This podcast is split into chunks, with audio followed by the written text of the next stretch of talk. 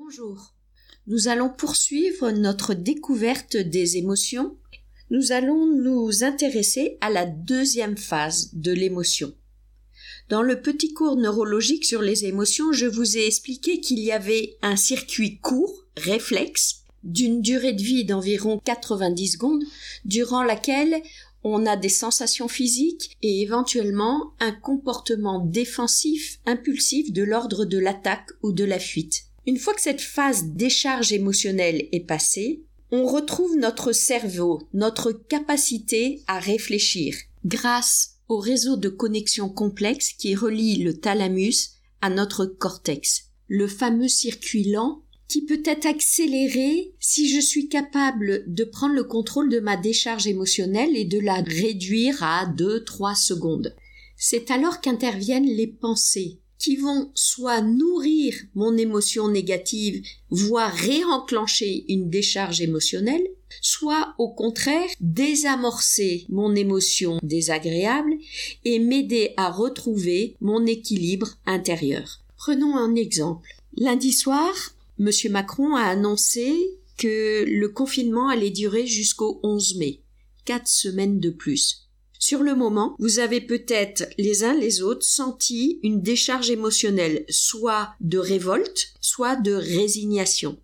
Sauf si vous aviez déjà envisagé cette solution de 4 semaines de plus.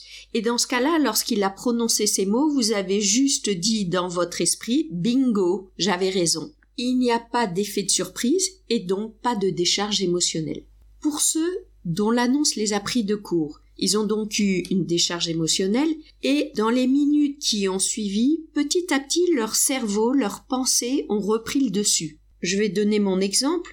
Je me suis dit finalement 4 semaines, ça fait 20 podcasts de plus, au moins j'aurai le temps de transmettre tout ce que j'ai envie de transmettre. Automatiquement, cette pensée a apaisé mon ras-le-bol du confinement et ainsi, j'ai bien dormi. Par contre, hier, quand je me suis levée, des pensées plutôt désagréables m'ont assaillie. J'ai réalisé que je devais annuler à nouveau toutes mes formations qui avaient lieu au mois d'avril, au mois de mai. Et alors que je les déplaçais, je reprenais des dates à la rentrée de septembre, une petite voix toujours négative me disait dans mon oreille « Mais à quoi ça sert que tu déplaces les dates? Si ça se trouve, on sera à nouveau confiné à l'automne. » Cet exemple personnel illustre le rôle primordial de notre pensée, de notre cortex, sur la deuxième phase de nos émotions. Soit nos pensées vont aider à l'apaisement, au retour à l'équilibre intérieur, soit nos pensées vont remettre des bûches dans le feu et vont attiser nos émotions désagréables.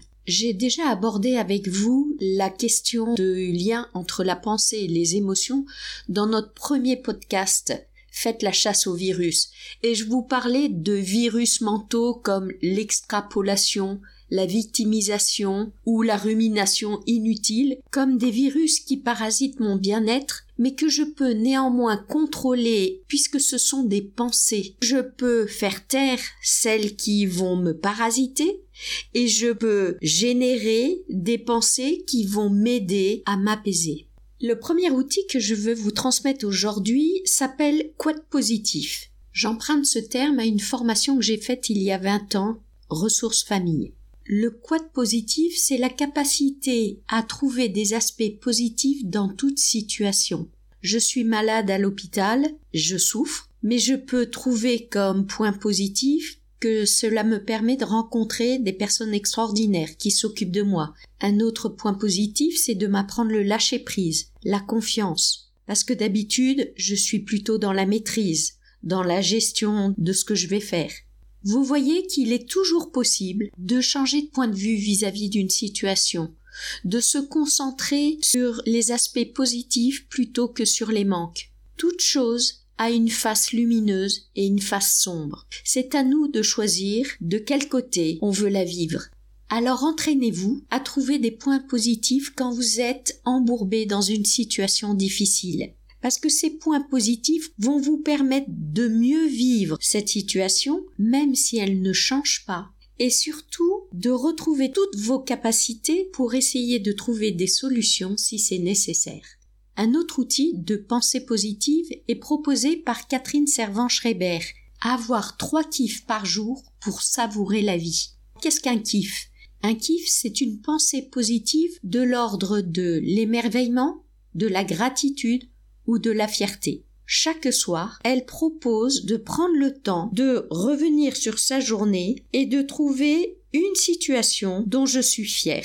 Ça peut être une toute petite chose comme « je me suis pas énervée aujourd'hui, j'ai réussi à désamorcer ma décharge émotionnelle ». Le deuxième kiff, c'est la capacité à s'émerveiller. On peut s'émerveiller, là encore, devant des petites choses comme une fleur qui s'ouvre avec le printemps. S'émerveiller, c'est retrouver son cœur d'enfant capable de voir chaque instant comme unique et précieux. Le troisième kiff est la gratitude. La gratitude, c'est la capacité à remercier pour ce que j'ai reçu dans ma journée.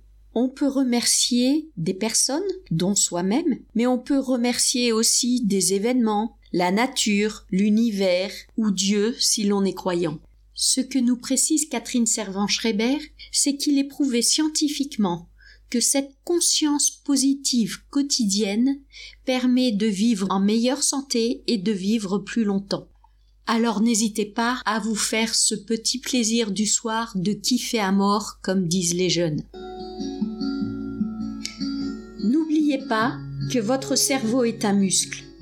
Si vous l'entraînez chaque jour à la pensée positive, grâce aux 2 outils que l'on vient de voir, quad positif et les 3 kiffs, vous serez en capacité d'activer ces pensées apaisantes et stimulantes lorsque vous traverserez des épreuves. À vous de jouer et à demain!